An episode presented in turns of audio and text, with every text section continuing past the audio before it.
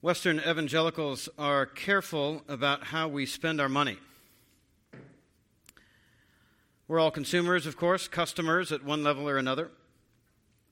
And we have different mentalities about how we spend. Some of us are extravagant because we believe we get what we pay for, so we're willing to pay. To get the best, you got to be willing to pay for it. Others of us are value shoppers. We don't need the best, but we don't want to be stuck with the worst either. So we want a good value for the money. We want some bang for the buck.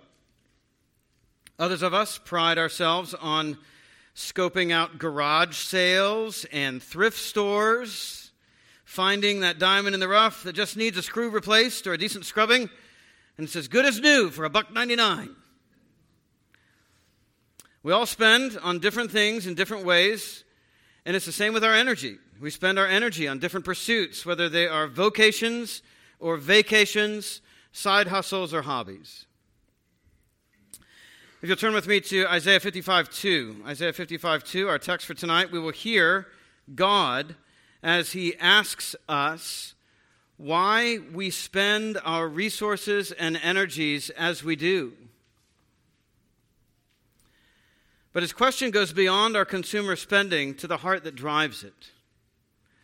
It's about why we try to find satisfaction for our souls from the pleasures and pursuits, the priorities or politics that we invest ourselves in.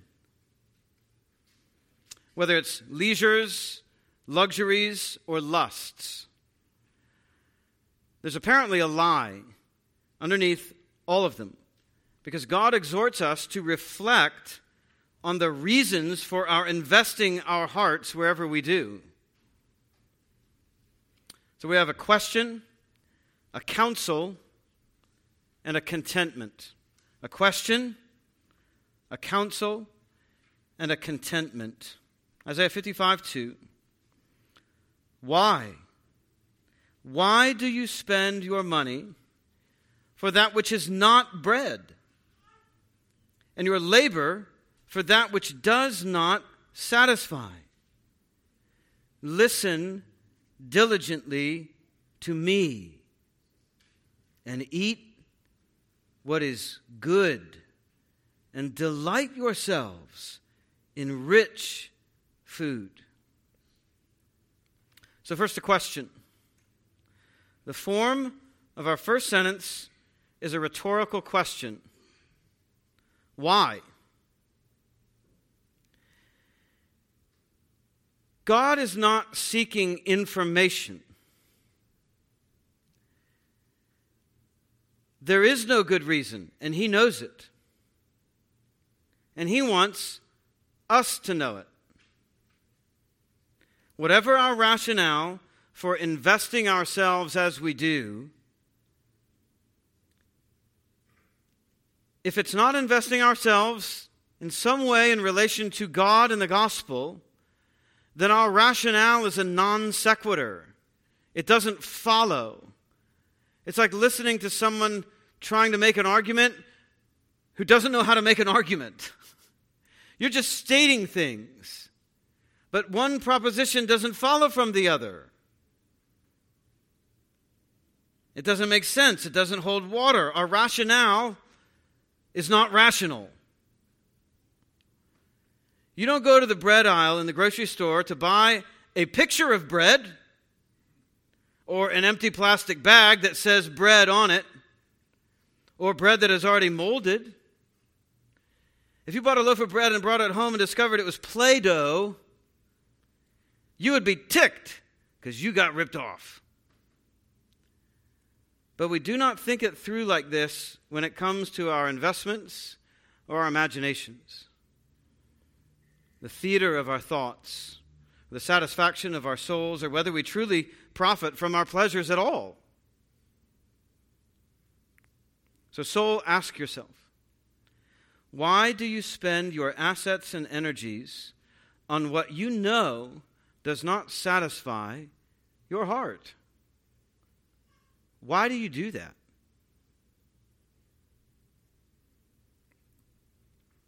entertainments, appetites, ambitions, relationships, imaginations and fantasies, escapes from reality, devotion to succeeding in matterless pursuits, grist for the gossip mill, the venting of your anger, the indulging of your lusts, even wallowing in self pity. Why do you do that? Is it the pleasure of it? It's fleeting. Is it how important it makes you feel? That significance is a house of cards. The relief or release of emotional pressure that is immediately replaced by the moral pressure of your own guilt. Or maybe it's the rest that comes from just checking out of life and thought and effort. Well, that's a restless kind of rest compared to the rest that Jesus gives you when you let Him put His harness of discipleship on you to learn from Him. Come to me, all you are heavy laden and weary, and I will give you rest. How? Take my yoke on you and learn from me. That's how. That's where rest is. Rest is in the harness of discipleship to Jesus.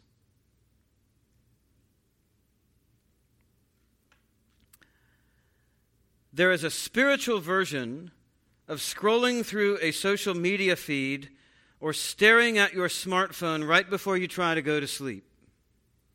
A spiritual version of that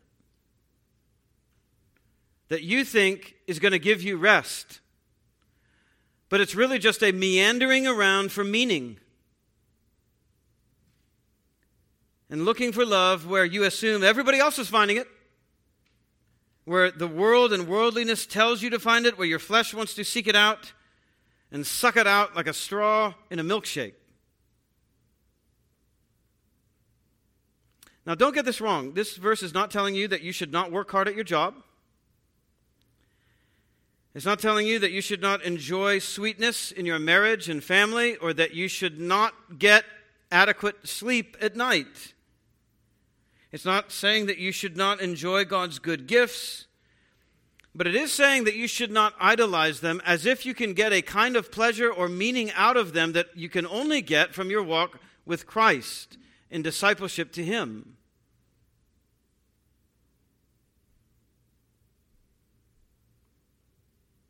and you should not seek from them either sinful pleasure or a kind of meaning and importance in your life that only comes from communion with God in Christ. Jesus is bread. Jesus is bread for your soul. Bread. Bread. Bread is almost a four letter word today, isn't it? A lot of us are trying to avoid bread. And man, the more you try to avoid bread, oh, the more you want some bread. I had bread last night at the Zuo's house. Oh my word. It was so soft. It's so easy to chew, but it had a nice kind of crunchy crust on the outside. It was delicious. I put some butter on it. Oh, bread. It tastes good, it's nourishing, it puts meat on your bones, and bread is filling. I mean, there's a kind of regret that you have when you eat bread if you're trying to watch your girlish figure. But man, in the moment, you never regret eating bread, do you? Like, man, that was good. I'm thinking about having some more. Bread. Now, sin is soft to chew and tastes good too. But sin is a diet of donuts. I had a donut the other day too.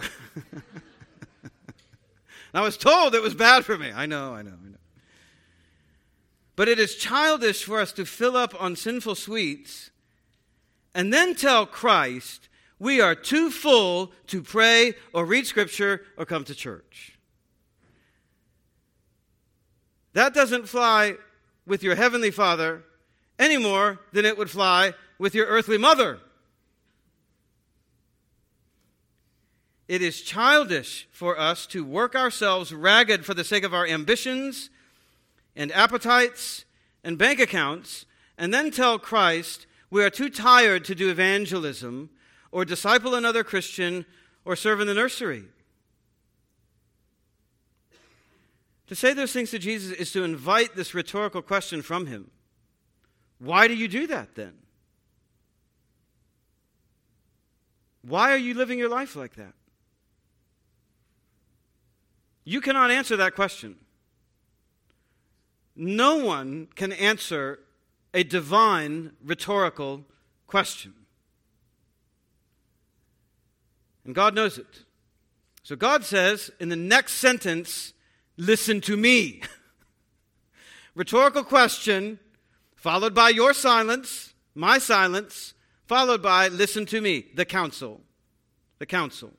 Listen diligently to me. Listen. You have nothing to say in response to my why question, so now it is time for you to listen to God. God says to us here stop acting like you don't need to listen to me. Stop acting like you know where real satisfaction is.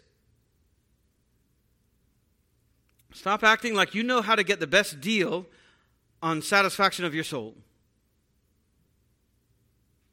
Cheap pleasures wear thin quickly. Addictions hide increasing costs. Even when you spend top dollar, all the world has sold you is a bill of goods. Your soul is getting ripped off by the world. And our stupid hearts just keep shopping at that same store. Albert Einstein is famous for saying that the definition of insanity is doing the same thing over and over again and expecting a different result. So stop talking about your latest purchase or investment. Stop telling God what you're hungry for and then criticizing Him for not giving it to you. Maybe you're hungry for the wrong thing. Stop telling God what you think you want and need when it's different from what you know He wants for you to want. And you listen to Him talk to you in Scripture. Listen diligently. If you're not listening to Him, why should He listen to you? If you're not reading His Word that He has spoken to you so clearly, then why in the world is He going to listen to you talk to Him? He has already spoken volumes to you. And if your prayers don't reflect that, I think God is looking at you with raised eyebrows. You're really going to pray that to me after I've said this to you?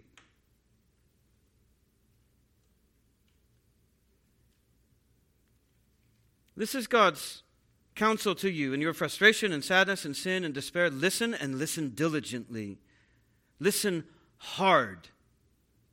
Listen intensely. Listen and meditate on what God says. Think about it. Read Scripture slowly, thoughtfully, prayerfully.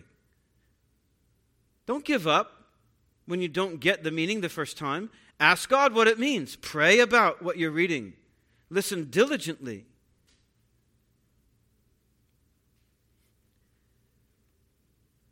When you have a close friend or a family member and you're in a conversation with them and you're like, I'm not sure I understand what you mean, you better ask them, I'm not sure I understand what you mean. Can you explain that? If you don't ask that, your conversation is not going anywhere. You got to be able to communicate. And if you don't understand and listen to what God's saying, and you don't ask Him, What do you mean when you say that when you're reading the Bible? You're cutting the conversation short, not Him. He wants you to ask Him. Listen diligently. This is what Proverbs is telling you is the way to wisdom. Not just to listen carelessly or while you're doing something else or every once in a while or when you feel like it, But if you seek it like silver, if you seek wisdom in God's word like you work at your job for money, if you listen to God's word like you're looking for the next get rich quick investment,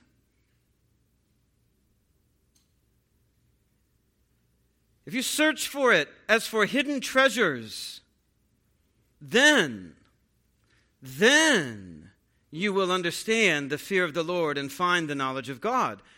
But not until then. It can't be a side thing. The pursuit of God is not a casual weekend hobby, as interested as we are in the Lord's Day. If you devote half the energy you devote to getting money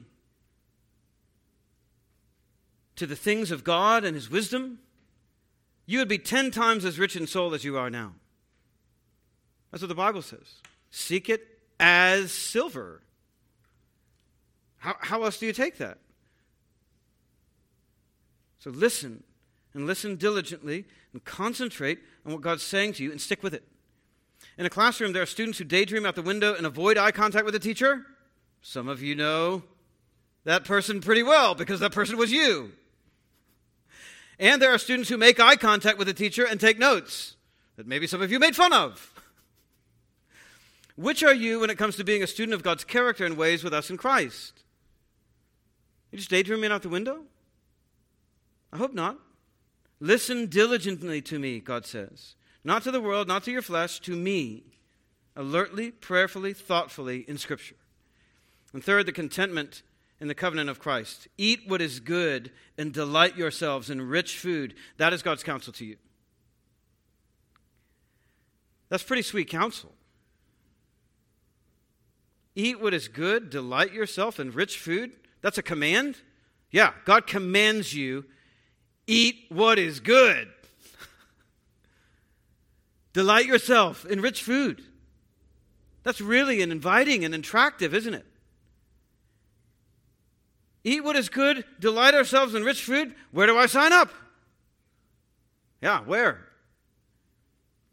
What is it that's good? What is rich food? What is it that God says will delight us? It's the bread of life, Jesus Christ. It's communion with Him. It is God's covenant with his people in Christ. That's actually where Isaiah goes in verse 3 Incline your, your ear and come to me. Hear that your soul may live. And I will make with you an everlasting covenant, my steadfast, sure love for David. It is Jesus as our new and better David, the good shepherd and overseer of our souls.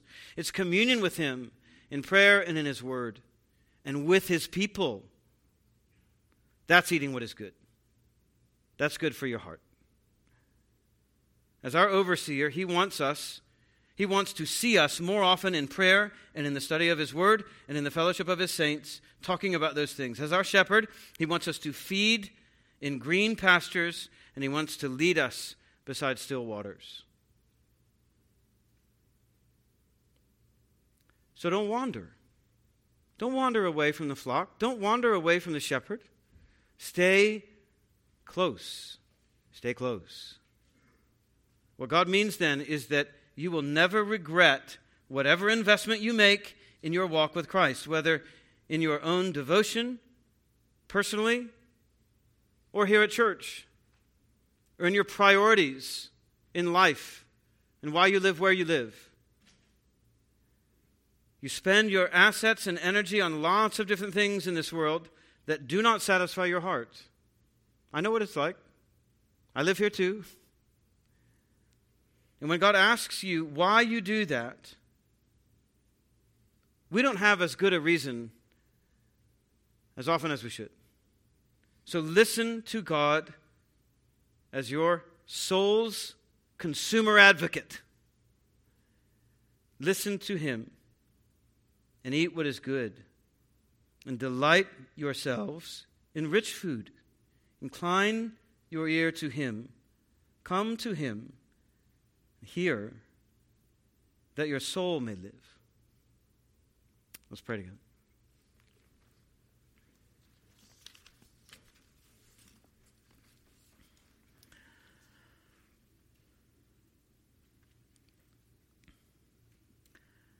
Father, we confess that we have spent our imaginations and hopes and dreams, our time, our energy, our money on many things that are not bread, and that the world has told us will satisfy our hearts when they don't. They don't satisfy.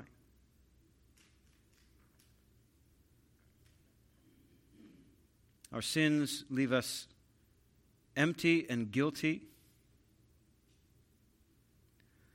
Our pleasures leave us either addicted or sad or guilty.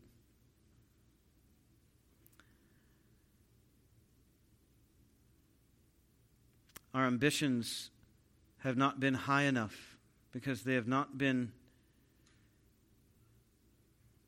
taken up into your kingdom, into your glory, into the glories of Christ.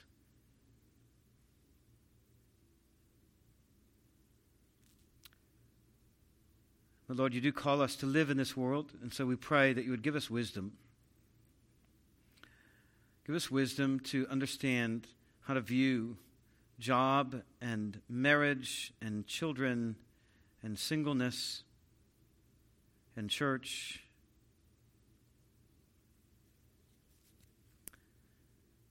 But we confess that we have not always delighted ourselves in rich food.